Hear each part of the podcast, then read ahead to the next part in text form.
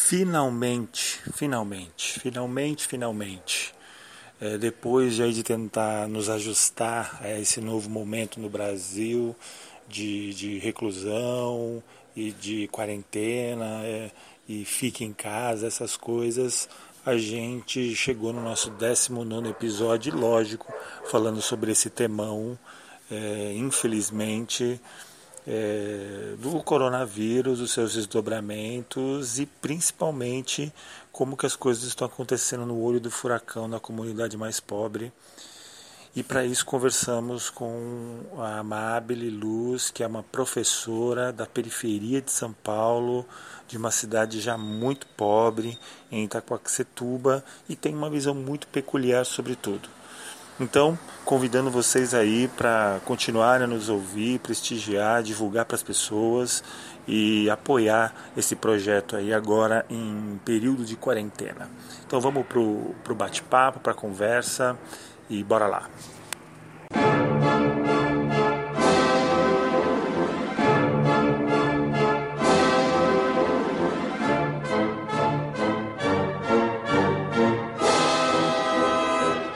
Pois bem, meu povo, quem diria?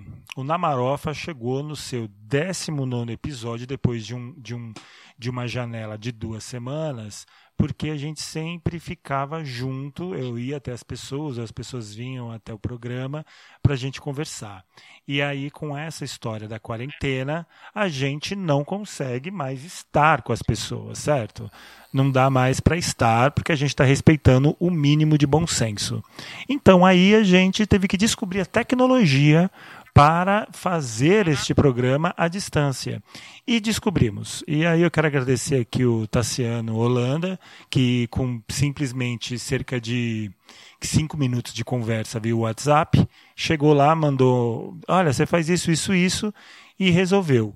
E aí, na hora da prática, eu com a Mauri Rodrigues, a gente praticou e deu tudo certo. Então, já quero agradecer aqui o Mauri Rodrigues e o Tassiano Holanda é, que tem também um, um podcast que eu vou enquanto a gente conversa aqui, eu vou, eu vou aqui achar o nome do podcast dele, que é um nome bem peculiar, e vou passar para a gente também. Ele fez uma live na terça-feira, hoje é quarta? Hoje é quarta, então na terça-feira, dia 24, então uma live, a primeira live dele também, então vai ser bem bacana.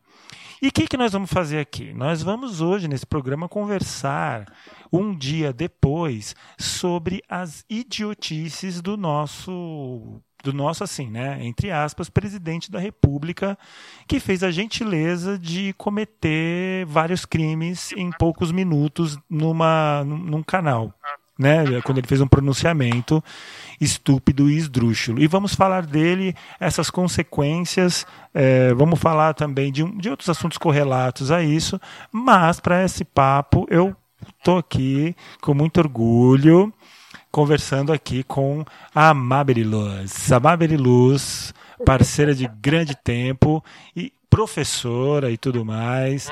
É, também artista, mas eu quero que ela se apresente para nós, é, para a gente saber quem é essa pessoa, quem não conhece, quem é essa pessoa, e aí nós vamos conversar sobre todos esses temas, todos os temas que a gente falou aqui agora e outros mais. Amabile, muito obrigado por você ter aceito esse convite. É, convidei, tipo, que hoje? Hoje mesmo, dia 25, a gente já vamos, vamos fazer não sei o que, e estamos aqui gravando. É, então, eu quero agradecer de antemão essa, essa generosidade sua também está aí de quarentena. E se apresente para nós aí para a gente começar essa conversa aí. Então, eu sou a Amabile,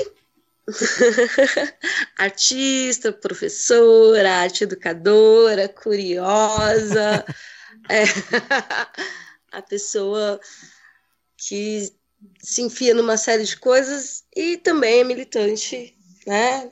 Tanto nas questões sociais quanto dentro da própria esquerda. Então, acho que é um pouco isso. Né? Uma pessoa que está aí na correria também. Perfeito, estamos aí. Você fala de Arujá, né, Amabile?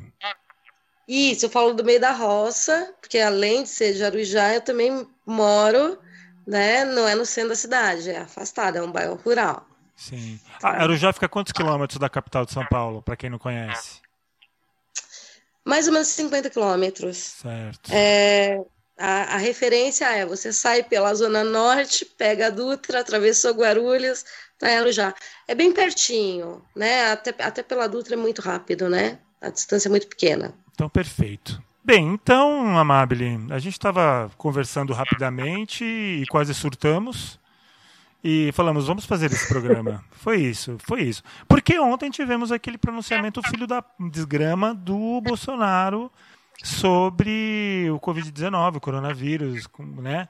É, e, e, eu vou ter opiniões também, mas eu queria falar contigo. Começa com você da o que, que você achou desse discurso? Primeiro, a gente estava esperando alguma coisa diferente. O que, que a gente estava esperando depois dos novos números?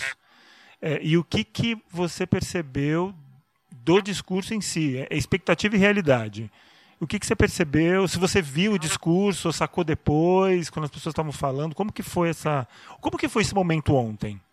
né?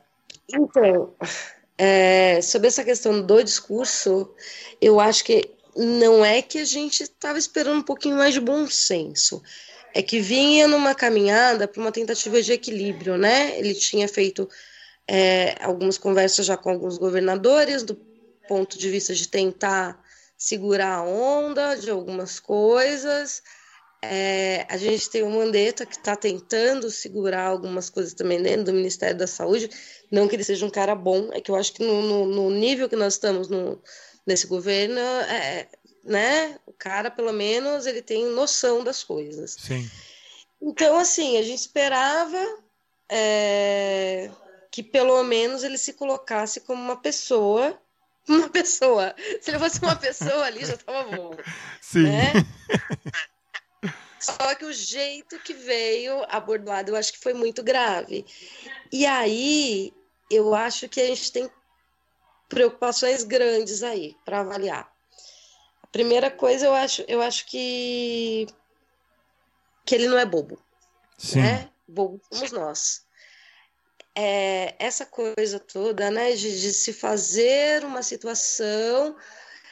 E, meu, é incrível. É, é um cara que ele tem um poder de, de, de comando dentro da galera dele que é inacreditável, porque o que ele fala vira lei. E ele coloca isso a teste o tempo inteiro. Né? A gente tem 30% aí que, da, da, da, da galera que se coloca realmente como bolsonarista e eles não arredam o pé. Tanto que as defesas são as mais inacreditáveis possíveis. Né? Então, assim, pelo discurso ontem, primeiro, o cara tá pouco se fodendo, né? Se, se as pessoas vão morrer ou não. E para ele isso não importa, né? Essas pessoas que vão morrer são as pessoas que estão fora do mercado de trabalho. São as pessoas, são os idosos, são as pessoas que estão doentes, são as pessoas que estão na periferia, que não é uma mão de obra qualificada. Então, para ele tá tudo bem. E que continuam votando nele, numa média, né? É, mas o nível de crueldade é muito grande, né? Então, assim, primeiro, o fato dele não se importar, eu acho que é um, é um, é um, A gente não pode achar que ele não sabe o que está acontecendo. Né? Quando a gente fala que ele é alienado, que ele é doido, que ele é maluco, que ele tem que ser interditado, a gente está tá tirando dele uma responsabilidade que a gente não pode tirar. Esse cara sabe o que está vendo. É, então. Sabe melhor que eu, sabe melhor do que você sabe melhor do que qualquer um. Ele tem as informações é, e isso não dá para negar. Ponto. Então, eu acho que tem duas coisas nesse segundo ponto para a gente avaliar, que são essas questões aí de, de, de das tentativas que ele está fazendo, onde ele quer chegar, entendeu? É. Eu acho que uma das coisas que a gente não tem que descartar é um joguinho cênico mesmo, entendeu? De, para ele sair de uma maneira que ele não tenha que responder por tudo aquilo que ele anda causando, né? Porque se ele sai interditado, para ele é vantagem, e isso já articulado com os militares. Se a gente pensar que ontem, é, pela primeira vez, o Exército mandou, é, né, o Exército fez um, um vídeo falando sobre orientações a respeito do, do, do Covid-19 e isso de uma maneira assim, se você olhar o vídeo, não tem orientação nenhuma, né? Sim. Na verdade, é só para dizer que o exército está lá de braços fortes, né? Então, preocupante, mas eu acho que a, que a situação ali pode estar tá amarrada já. Você tá né? achando, o que você está falando, pelo que você está falando, deixa eu só ver se eu entendi o que você está falando, você está unindo uma estratégia do, do Bolsonaro é, em torno de uma narrativa que é inevitável que ele saia, né? que, que, que ele sofra. Ele não vai ficar até o final do governo, é, mas. Sim, é, né? Então a ideia, e inclusive a, o, o, advogado lá, o Reale Júnior, quer fazer um exame mental. Sim. Que é também o cara que gosta de golpe, né? O mesmo cara que foi para cima sim, da Dilma. Sim, sim. Esse pessoal, processo normal e justo de julgamento para tirar não querem. Eles querem golpe, coisa rápida, né? Então você acha Exatamente. que é, é, essa é uma linha de raciocínio que a galera está fazendo, inclusive que nós estamos comprando, falando que ele é louco, ele é lunático, Exatamente. ele é retardado, ele não tem não sei o quê, sem é, apontar posturas de crime. O que você está falando para ele é nesse caminho. Isso, eu, eu acho que, e se for nesse processo, ele está sendo extremamente esperto, né, entre aspas, porque é, a gente tem uma série de figuras que já abandonaram o poder, né, e acabaram virando mártires dentro de alguns processos. Sim. E o segundo, o segundo, a segunda maneira que eu acho que ele pode estar se preparando aí é, é tão grave quanto, que é realmente é, deixar né, o país quebrar é, lindamente, porque vai quebrar, não tem outra alternativa, gente.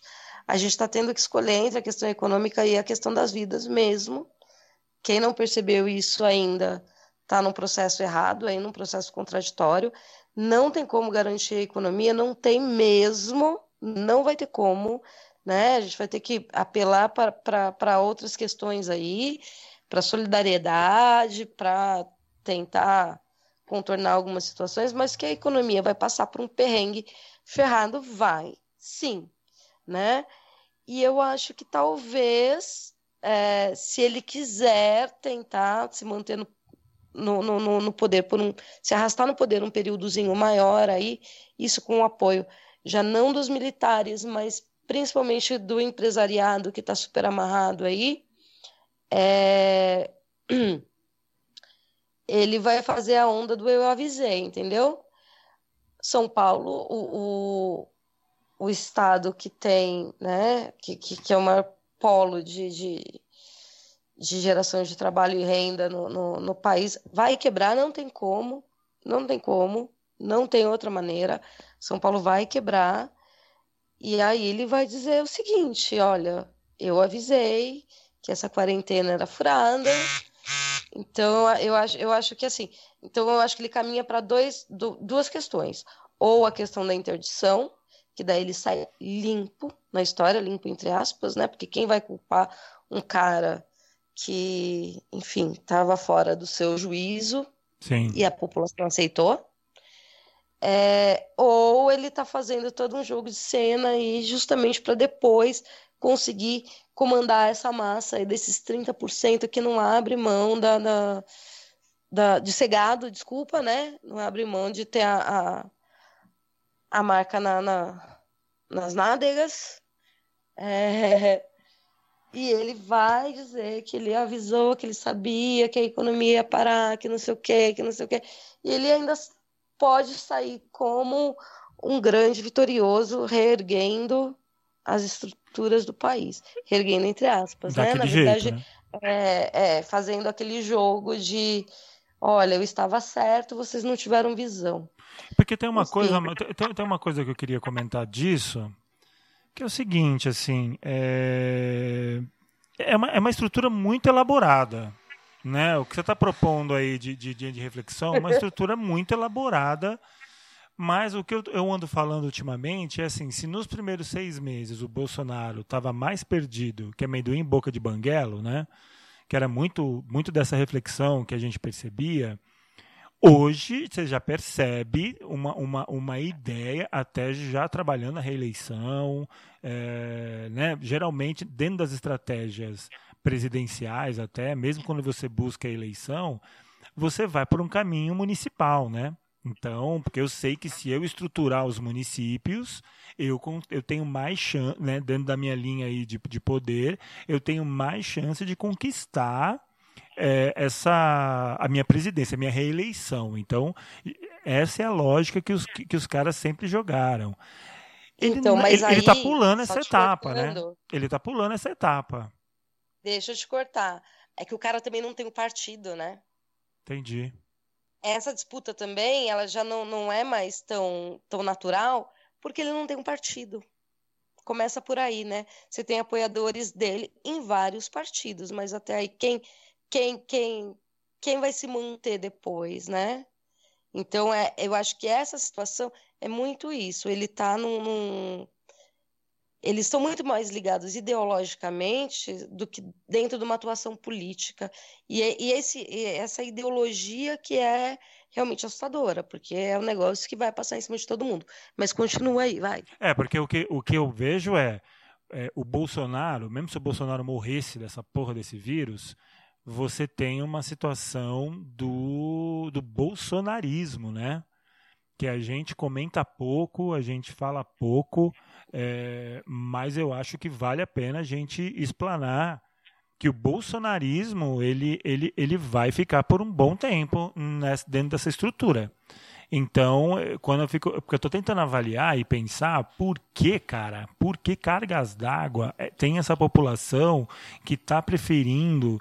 É, não está cobrando políticas públicas do governo, né? Quer dizer, ah, mas se eu, se eu ficar sem trabalho, como que eu vou fazer com as minhas contas? Como, porra, tem um monte de, de histórias no, no mundo onde os governos estão fazendo interferências para minimizar esses impactos econômicos. E no Brasil, essa gama de empresariado que está afinado com Bolsonaro, essa gama de líderes religiosos que estão afinados com Bolsonaro, estão botando esse povo na rua. Eu vi um discurso do Malafaia, cara, no, no, no, num congresso lá, que sei lá como ele chama aquela porra, que tava todo mundo, meu, lotada a igreja, lotada a igreja. Só que ele estava numa distância de, sei lá, 30 metros de todo mundo, ninguém no palco com ele, e ele falando o discurso lá de que ele sempre vai vir para a igreja e tal, e culpando os governos, arregaçando os governos disso. Então você tem uma ala dos empresários que estão nesse discurso, você tem uma frente religiosa que também está nesse discurso a favor da economia. Então, o Bolsonaro ele está dando, ele está jogando alto, né? Dentro de, né, é um termo que está sendo usado muito hoje, né? Do jogo político, ele está jogando muito alto para fazer as coisas acontecerem, é, porque ele está contando, é, ele está apostando. E, Bolsonaro e, dobrou a aposta. Ele está poderosíssimo nesses e, e cada vez que ele se pronuncia, ele bota, ele dobra mais. Ele ele está pagando para ver. Eu quero saber quem vai me tirar daqui, cara. Eu não vejo o Bolsonaro botando a faixa presidencial em ninguém mais. tá entendendo? Eu não vejo mais ele fazer isso. Então, eu acho que esse discurso de ontem, a gente voltando aqui um pouco nessa brisa, teve até um tom meio psicopático. Eu acho que é dentro dessa estratégia que você está falando. Eu tava, peguei um pedaço, olhei os olhos dele, a forma como ele estava falando, o tom é, foi um discurso para ficar na história mesmo. Ele, ele planejou aquilo, né? Se o Alvin planejou, mas não sabia que ia dar a merda que deu lá na, na Secretaria de Cultura, é, o Bolsonaro, é, ele, meu, é muito bem planejado aquele discurso, aquela fala, e, e tem um racha dentro do próprio governo a respeito disso. E os militares estão meio que silenciosos. Esse militar tá, que, que falou ontem, né, do Exército, ele ainda teve uma postura, a nosso ver, né, dentro dessa possível estratégia aí, que, que não é impossível de acontecer, a gente percebe, né, mano? Assim, ó, nos milita inclusive para capitalizar o centro e um pouco da esquerda, né? Os mili porque os, o pessoal da esquerda está entrando um pouco nessa também, né? Ah, o pessoal de bom senso é o pessoal da, da ala militar. Então está se trabalhando uma, uma lógica desde os primeiros meses do governo para a gente achar o Bolsonaro um louco e os militares mais ponderados. Então, essa minha avaliação, assim, junto com o que você está falando, vai para esse caminho assim. E no meio disso tem as eleições presidenciais que o Dória está querendo encampar, né? O pessoal está acreditando que vai ter eleição, então o Dória está querendo encampar, o Witzel lá no Rio está querendo encampar, e aí agora também no meio disso ainda tem uma questão política que a gente está tendo que lidar, né? Mas tem um negócio, Amable, que eu queria passar disso. É, e você, como é da periferia, dá aula na periferia há muitos anos, é, e, e, tem o que está no seu olhar representando essa quarentena para a galera na periferia? Para essa galera, a gente aqui está falando da nossa internet, está falando das nossas casas e tal, é, dentro de um certo privilégio. Mas o que, que você está percebendo? Você tem acesso a muitos alunos, acredito. Essa relação dessa galera na periferia, como que está, hein? Da quarentena, desse discurso do Bolsonaro, tudo, tudo isso que a gente está falando. Como que está caindo lá na base? Então, na verdade a gente tem a gente tem grandes e graves problemas, né? Até mesmo de, de, de, de comunicação, né? Por exemplo, a gente fala dessas dessas figuras aí que, que enfim, figuras religiosas, figuras públicas que, que né, e, a gente tem um presidente desse que dá um recado desse, isso não bate em mim, isso não bate em você. Isso vai bater na periferia. Entende? É o cara que vende água no trem. É esse cara que ele acha que ok, se o presidente falou, ele pode trabalhar. Se o Malafaia falou, e ele tem fé, ele pode trabalhar. Se o Datenão está falando, ele pode trabalhar. Então a gente tem esse problema que é muito sério. E o pior, é, parece né, que todas as nossas orientações de, de, de quarentena, de resguardo e tudo mais, ações de prevenção, são todas para uma classe média, né? É, todo mundo mora em condomínio fechado. E não é assim.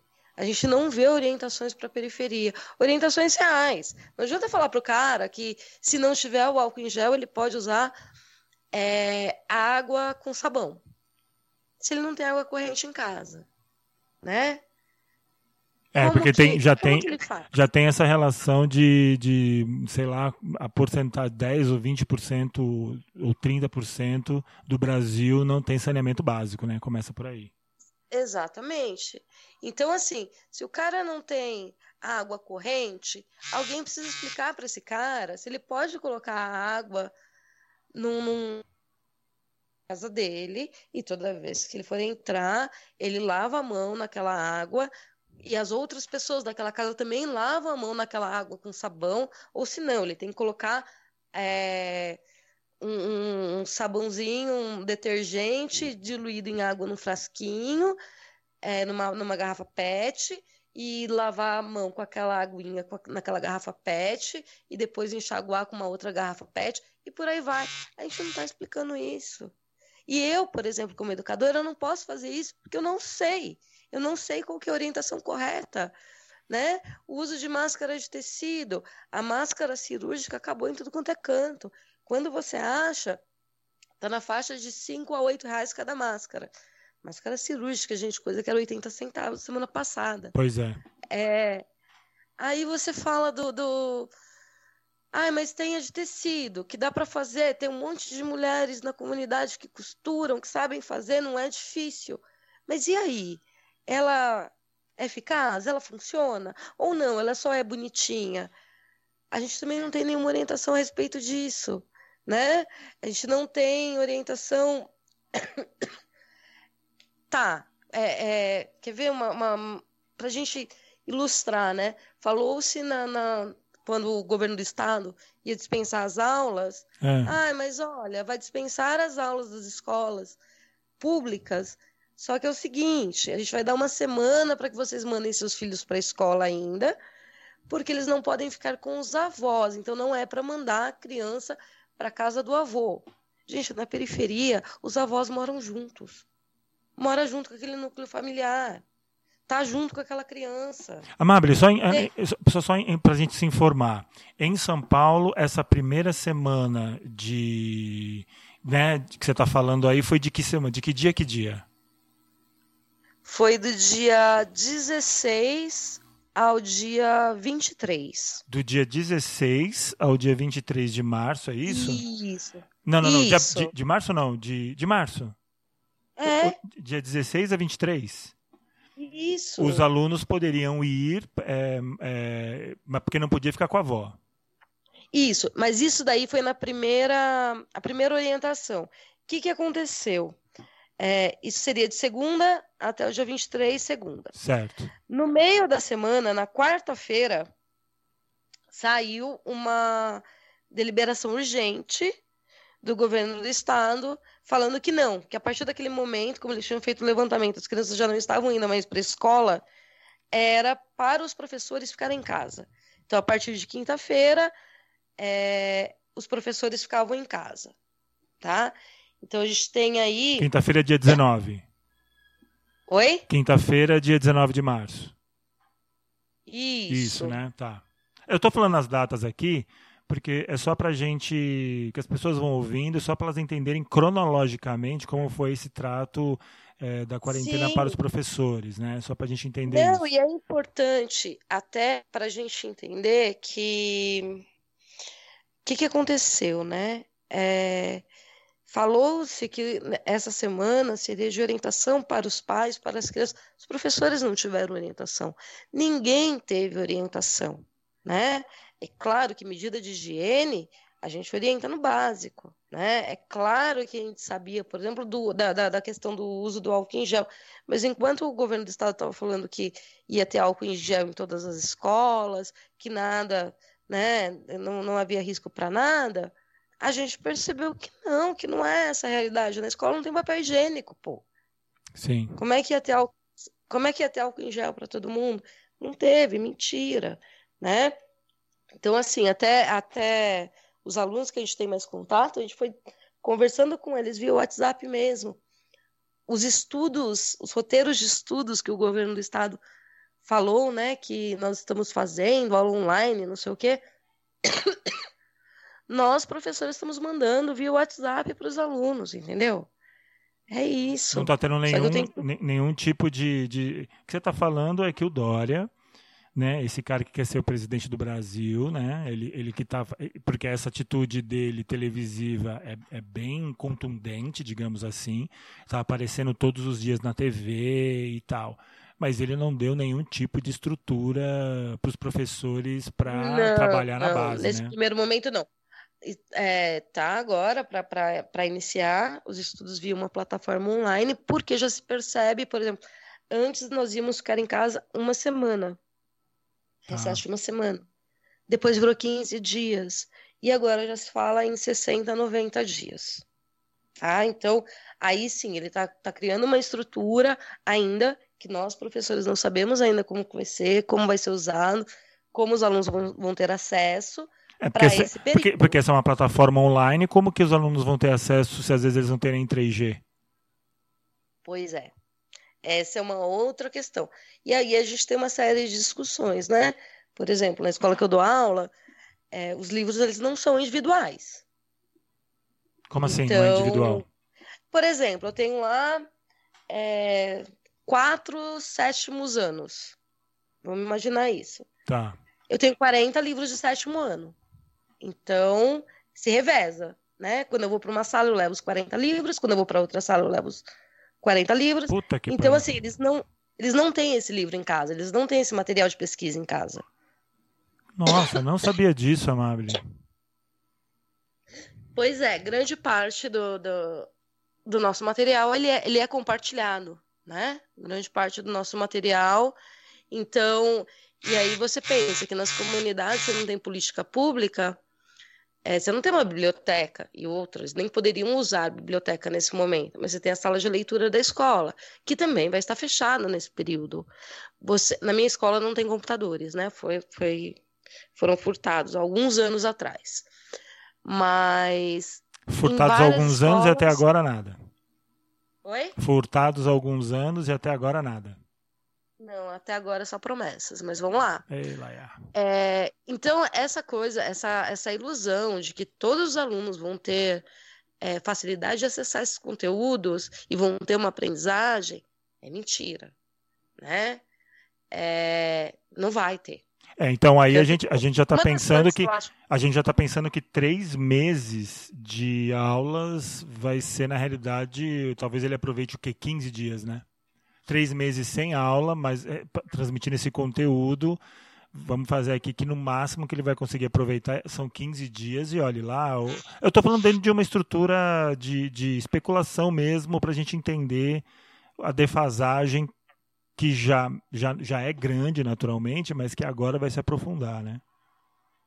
Então, eu não tenho nem, nem noção de como vai ser esse, esse processo, até mesmo porque é, quando você cria, né, quando você cria uma expectativa de que nós vamos ficar 60, 90 dias sem aula presencial, é porque o quadro que está se desenhando à nossa frente é muito sério.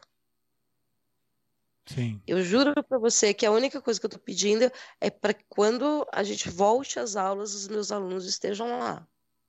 De verdade. Sim. Porque eu acho que vai ser muito grave. Vai ser um genocídio nessas periferias. E as pessoas não estão entendendo. Eu peguei o, a tabelinha do Condemate, que traz, né, o Condemate que está atualizando os dados aqui da, da região. Né? A gente já tem Mogi, Arujá, Poá, enfim, alguns casos levantados, a gente sabe que não é a maioria dos casos, né? A Condemate é o quê, Amabile? Explica para nós o que é a Condemate. É o consórcio... É aqueles consórcios do Alto Tietê, né? Bonitinha, consórcio é, metropolitano do Alto Tietê. Um negócio assim, né? Enfim. É um, é só para a pessoa entender. regula os municípios os do Alto Tietê, né? Porque são só para entender, galera. Eu vou de repente postar essa coisa no, lá no feed, mas é só para pessoa saber. O Alto Tietê é composta por 11 cidades, né? Incluindo Guarulhos, né? Se a gente contar ela.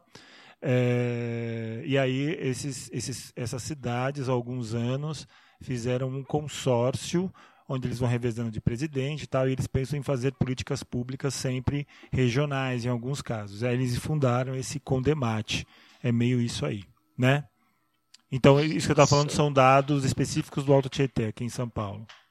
Isso, eles estão eles soltando em conjunto, né? Essas tabelinhas que eles estão soltando todo dia para atualização de casos, suspeitos, certo. enfim.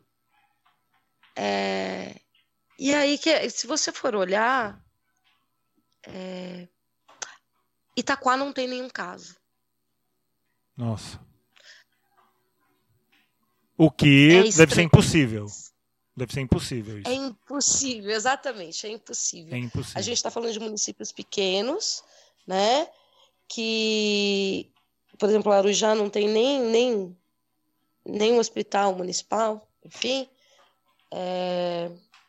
E já registra caso. Sim. A gente está falando de Poá, registra caso, a gente está falando de Mogi, registra caso. Como é que Itaquá, que tem um Santa Marcelina da vida, não teve registro de caso? As pessoas não estão sendo testadas, as pessoas estão morrendo sem saber o que tem.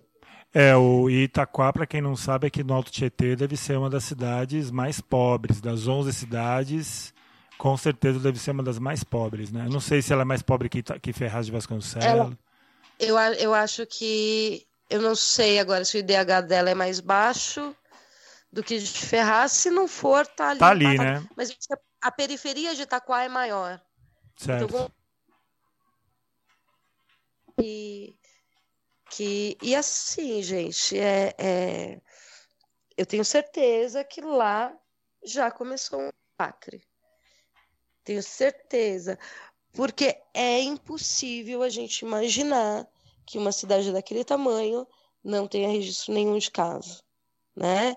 E assim, os últimos dados que eu olhei foi a tabela que saiu ontem à noite.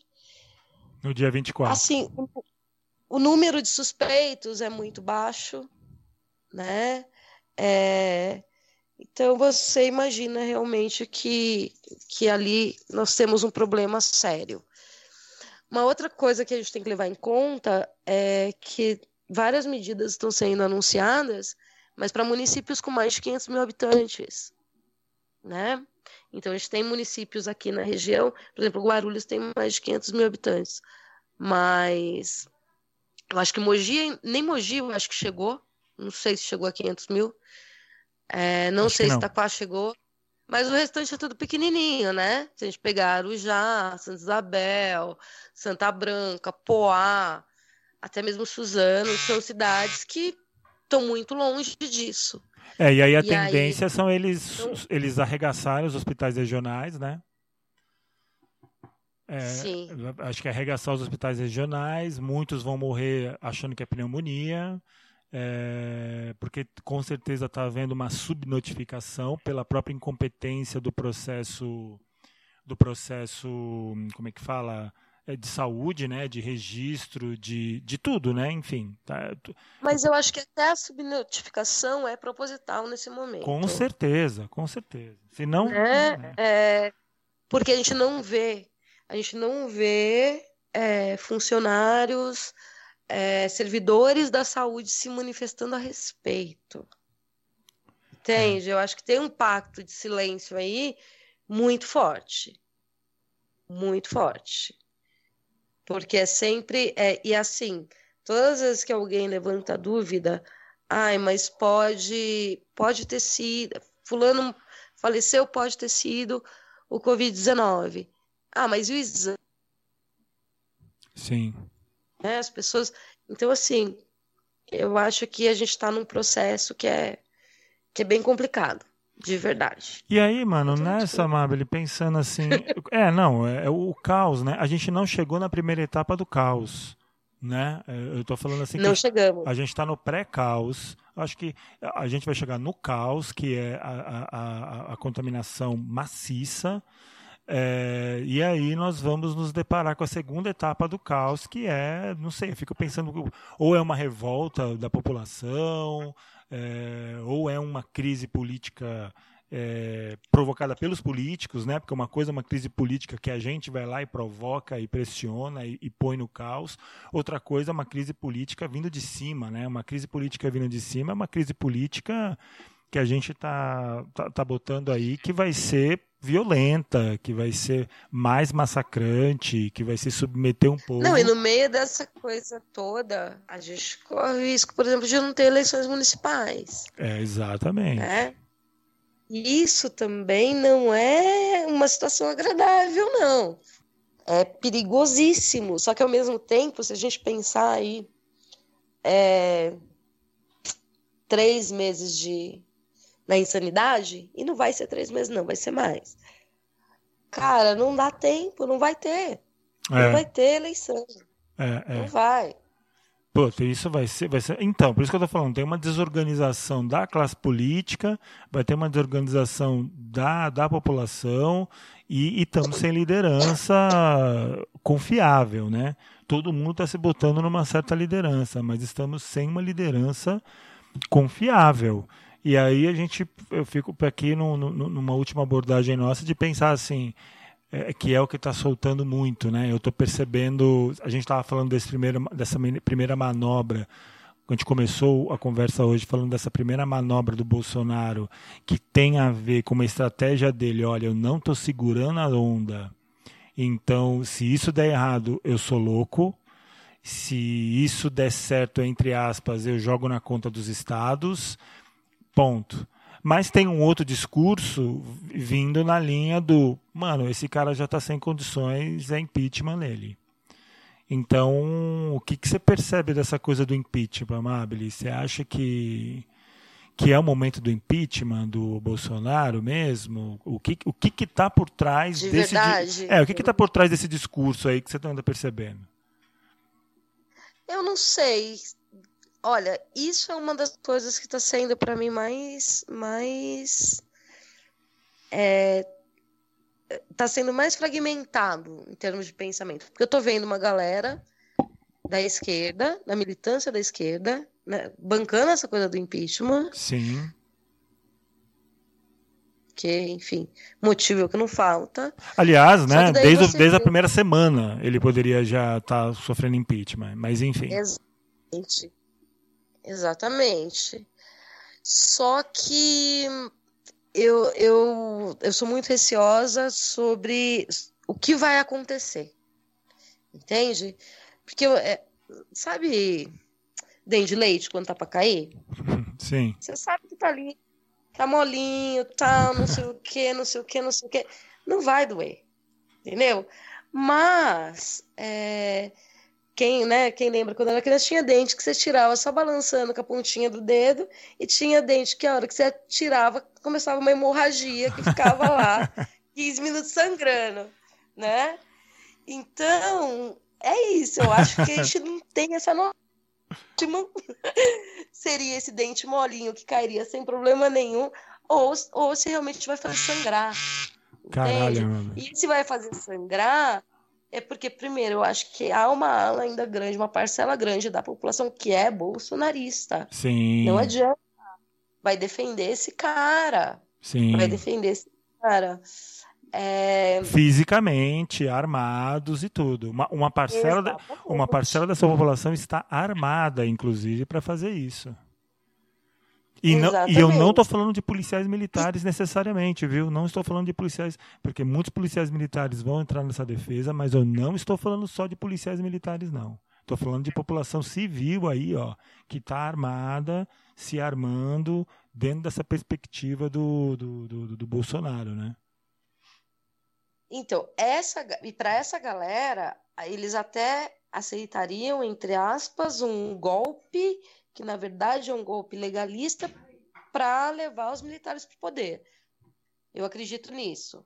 É. Que é essa galera maluca mesmo que pede intervenção militar, que quer fechar o, o, o, o Supremo, quer fechar o Congresso, enfim, quer bater na Regina Duarte, essas coisas. Não que não mereça, entendeu? Mas tem que ter, tem que ter noção aí, né? É, eu, eu, eu fico, é... Eu, eu, fico pensando aqui nessa coisa do impeachment. Nossa, essa analogia que você jogou, Amália, é uma das analogias mais incríveis, viu, desse contexto, viu? É, eu acho que a gente tem que olhar com muita cautela, porque se isso é uma coisa que a gente está percebendo que é o momento, ou se é uma coisa plantada também, né? Ou se é uma ideia que vai sendo jogada aqui, sendo jogada ali, para que daqui a pouco a gente tá ali. Porque tudo bem, eu particularmente gostaria de que o Bolsonaro sofresse né, o impeachment, é, mas em que circunstâncias? Né? A galera do Congresso não está conseguindo nem se reunir mais.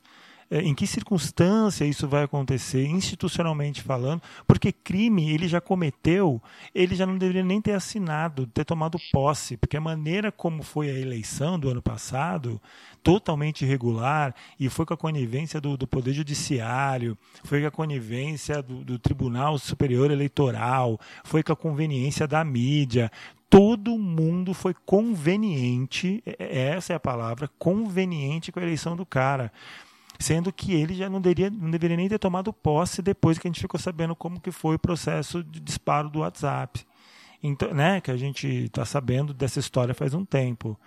Então, tudo bem. Aí, justamente agora que ele não está não tá tendo ação nem porque agora os, os governadores estão conversando entre si para tentar fechar a situação. O Nordeste está fechando uma, uma, uma, um núcleo lá, o Sudeste está fechando um núcleo, agora vão conversar todos eles sem o Bolsonaro, né, que é o que está que tá sendo jogado aí. E aí eu fico pensando assim, é, eu fico mesmo na dúvida se era o melhor momento. Ou eu acho que agora, cara, a gente está num caos tão grande que imagina, além disso, a gente ter que lidar com o impeachment, entende? Eu não sei se isso é uma conveniência para estimular o caos no sentido de cima para baixo. Porque, para mim, se o caos vem de baixo para cima, eu não ligo muito. Porque aí a gente vai para um confronto, a gente vai é, se ajustando aqui, né? De cima para baixo, a gente sabe que vem para equipar milícia, a gente sabe que vem, olha, tá tendo um núcleo ali, policiais militares dão um jeito, né? Quer dizer, você fica revelia da lei e você não e, e, você vai ter que fazer duas lutas, né? Uma luta, eu estou dizendo uma luta mesmo meio que nas vias de fato, eu digo assim de conquista de poder e de narrativa mesmo, né? É, de cima para baixo é uma luta muito brutal, né? É, é quase uma guerra civil praticamente que a gente está falando aqui. Se você e tem, aí... fala, pode falar. Não, eu, eu acho que está dentro desse raciocínio. Quem assume? Quem assume? Quem assume? A gente tá. A gente e com qual projeto? Amabile, quem assume e com qual projeto? né? É porque aí, aí é que está o jogo, né? Qual, são, qual é o projeto dos militares é, nessa circunstância aqui, cara? Qual que é o projeto deles? Não sabemos. Ah, vamos caçar a chapa. Tá. E? Exato, exato. Eu acho que de algum. Congresso, é, eu acho que de... consegue se, se bancar nesse processo? Sim. Tem credibilidade? Tem legitimidade esse Congresso também? Tem. O Maia, né? O, é, olha os tipos de líderes que estão que tomando conta. É o Maia. É. É isso, são ah, esses não, líderes. vamos caçar a chapa e. Vamos lá. Tô nomeando aqui de coração. Haddad. olha que lindo. Sim. Você acha que vai ser fácil isso? Sim, nossa senhora.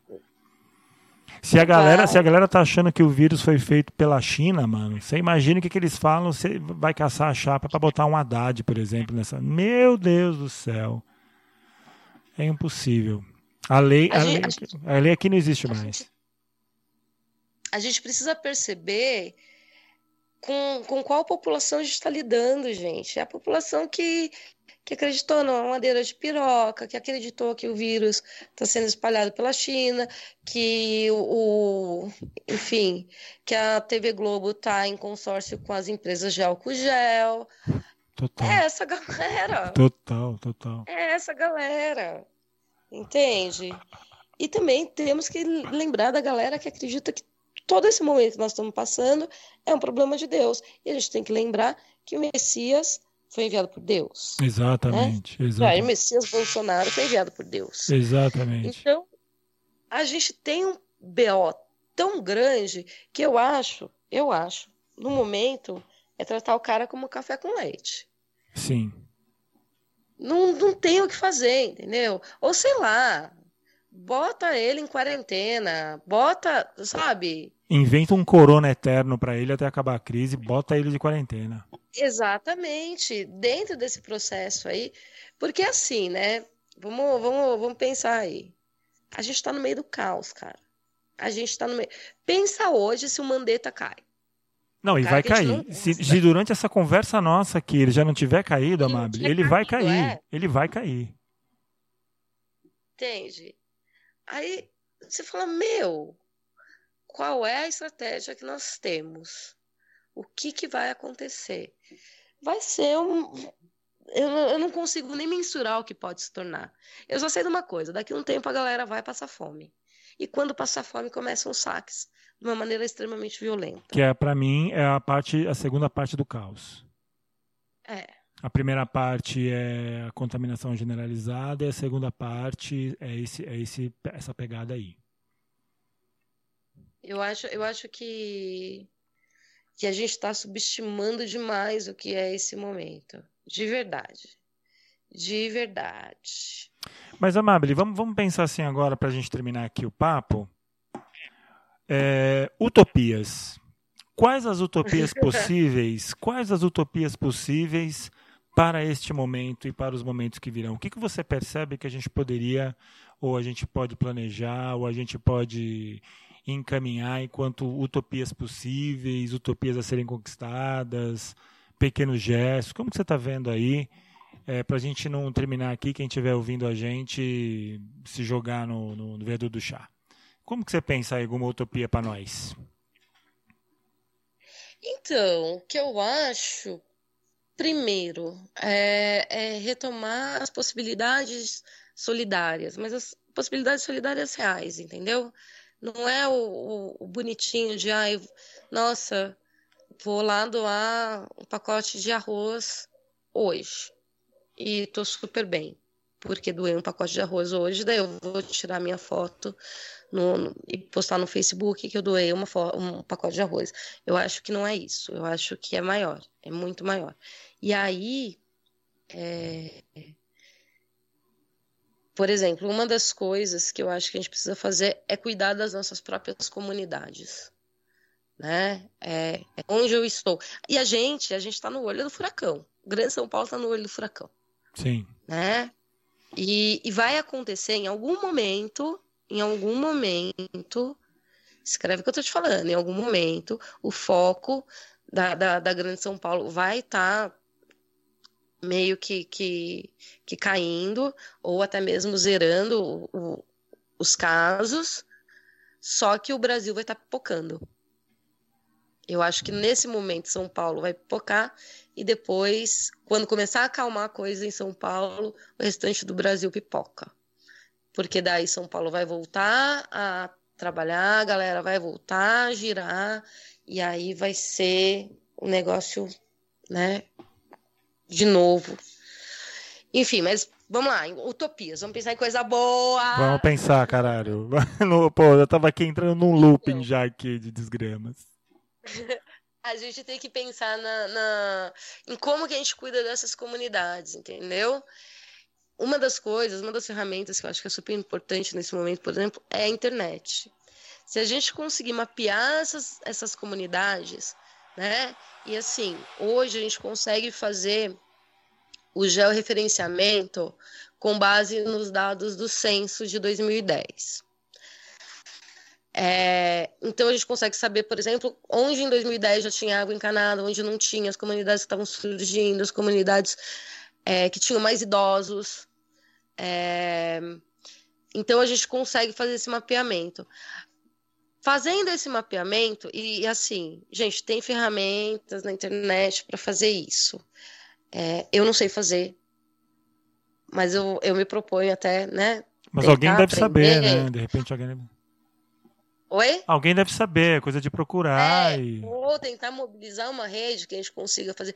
Porque assim, quando a gente consegue ter acesso dados, a gente consegue implementar outros dados. Por exemplo, se eu souber que no meu bairro quem são os doentes acamados, quem é a população de risco, quem não consegue sair de casa, quem é, é, quem, quais são os núcleos familiares que não têm renda nenhuma, aí a gente consegue é, mobilizar essa comunidade para esses problemas reais. Centrar, né? né? Você exemplo, consegue concentrar, concentrar energias, é, ao invés de pipocar, você concentra energias né, para auxílio e apoio em comunidades específicas, né? Isso, e em situações específicas, né? Às vezes você não consegue, por exemplo, uma das coisas que eu estou vendo muito, às vezes você não consegue fazer é, doações constantes, nem de grana, nem de mantimento, mas às vezes você consegue ter uma, garantir uma mobilidade, né? Pensando que hoje o transporte público está extremamente perigoso no sentido de contágio, então se você tem mobilidade, você está um passo à frente na coisa. Exato. Né? Então é pensar um pouco nessas alternativas. Por exemplo, aqui em Arujá, uma das coisas que a gente estava vendo, a gente tem um, um, um circo instalado. Olha só. Caralho. Os caras vieram para cá antes do, do, do carnaval esperaram passar o carnaval para começar a fazer espetáculo, né? E aí o que aconteceu? Quarentena, os caras não podem fazer apresentação. Se pra gente que é artista ficar trancado em casa já é uma perda, imagina pro cara que tá embaixo de uma lona de circo. Sim. Né? Então, a partir do momento que você tem o diagnóstico, tem essa comunidade, aí você tem que fazer o levantamento, né? Quantas pessoas são? Tem condições de higiene? É, tem idoso? Tem, tem, tem pessoas em, em situação de risco, né?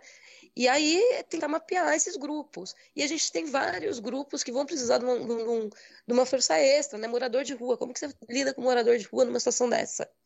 Ah, coloca o cara em abrigo. Quem já trabalhou com abordagem de rua ou já tentou levar um morador para um abrigo, sabe de toda a dificuldade que é. Sim. Às vezes o cara no inverno de rachar com gente morrendo em São Paulo, o cara não quer ir para abrigo. Por quê? Porque tem uma série de motivos. Questão de drogadição, ele não quer se ele não quer se separar do grupo que ele está pertencendo naquele momento. É, questão do uso de álcool, é, às vezes tem animal de estimação, o cara não quer ir para abrigo. E nesse momento eu tenho certeza que não vai abrir mais vaga em abrigo, vai ser o contrário. Com certeza. Vão tentar jogar todo mundo para rua. É. Né? Então, o que, que você pode fazer com uma comunidade dessa? E, e uma das coisas que eu acho que também a gente precisa ter, precisa ter muito forte, é o combate à fake news. Nós temos essa obrigação moral. Nós, nós que estamos em casa, nós temos essa obrigação moral. Que é uma frente, lá... nossa, que é uma frente eterna de luta, né? Nos últimos tempos, né? Sim, sim, sim.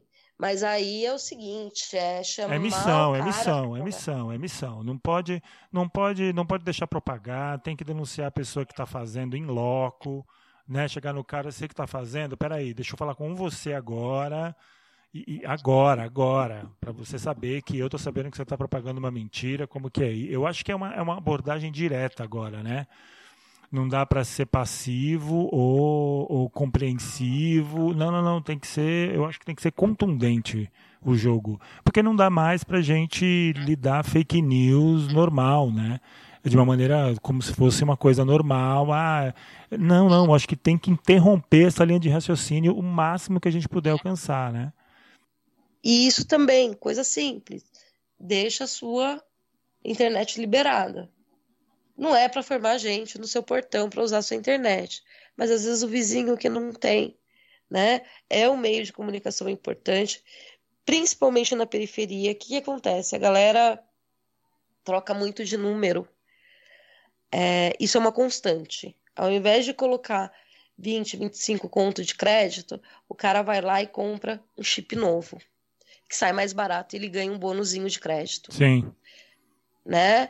Então, isso também é, é uma situação problema, porque às vezes ele faz um cadastro, é, a gente tem o contato dele, por exemplo, dentro da escola, a gente quer saber se ele está bem, a gente não consegue falar porque mudou de número.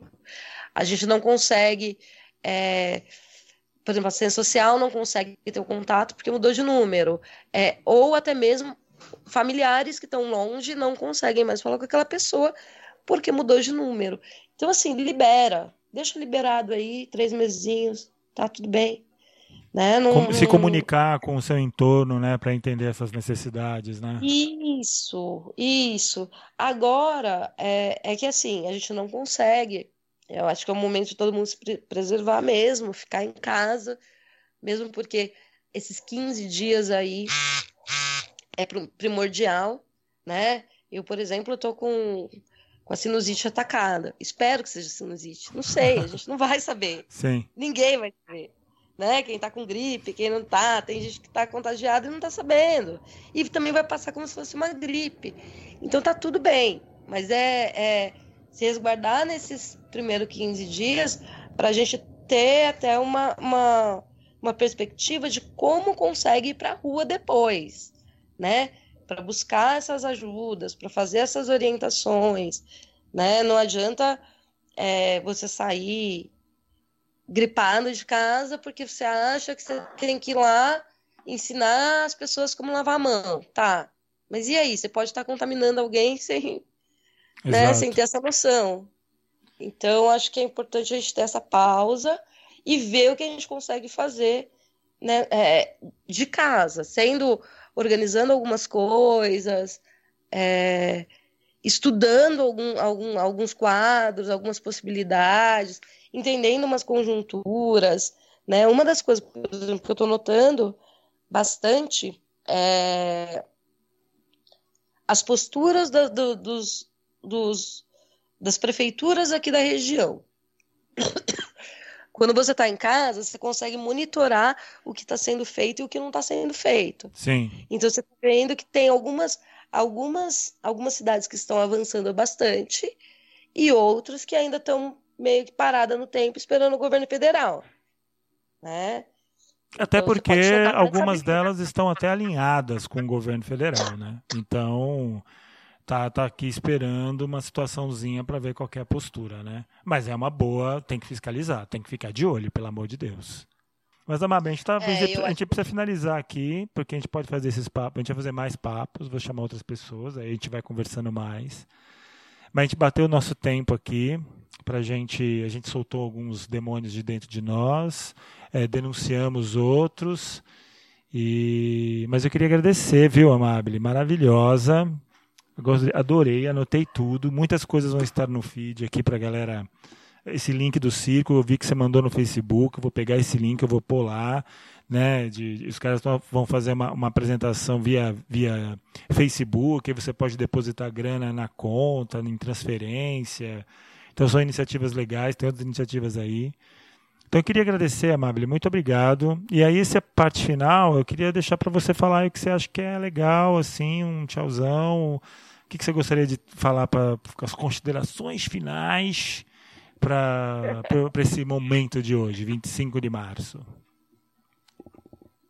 Ai, eu agradeço o convite. Acho que foi, foi bacana, inclusive.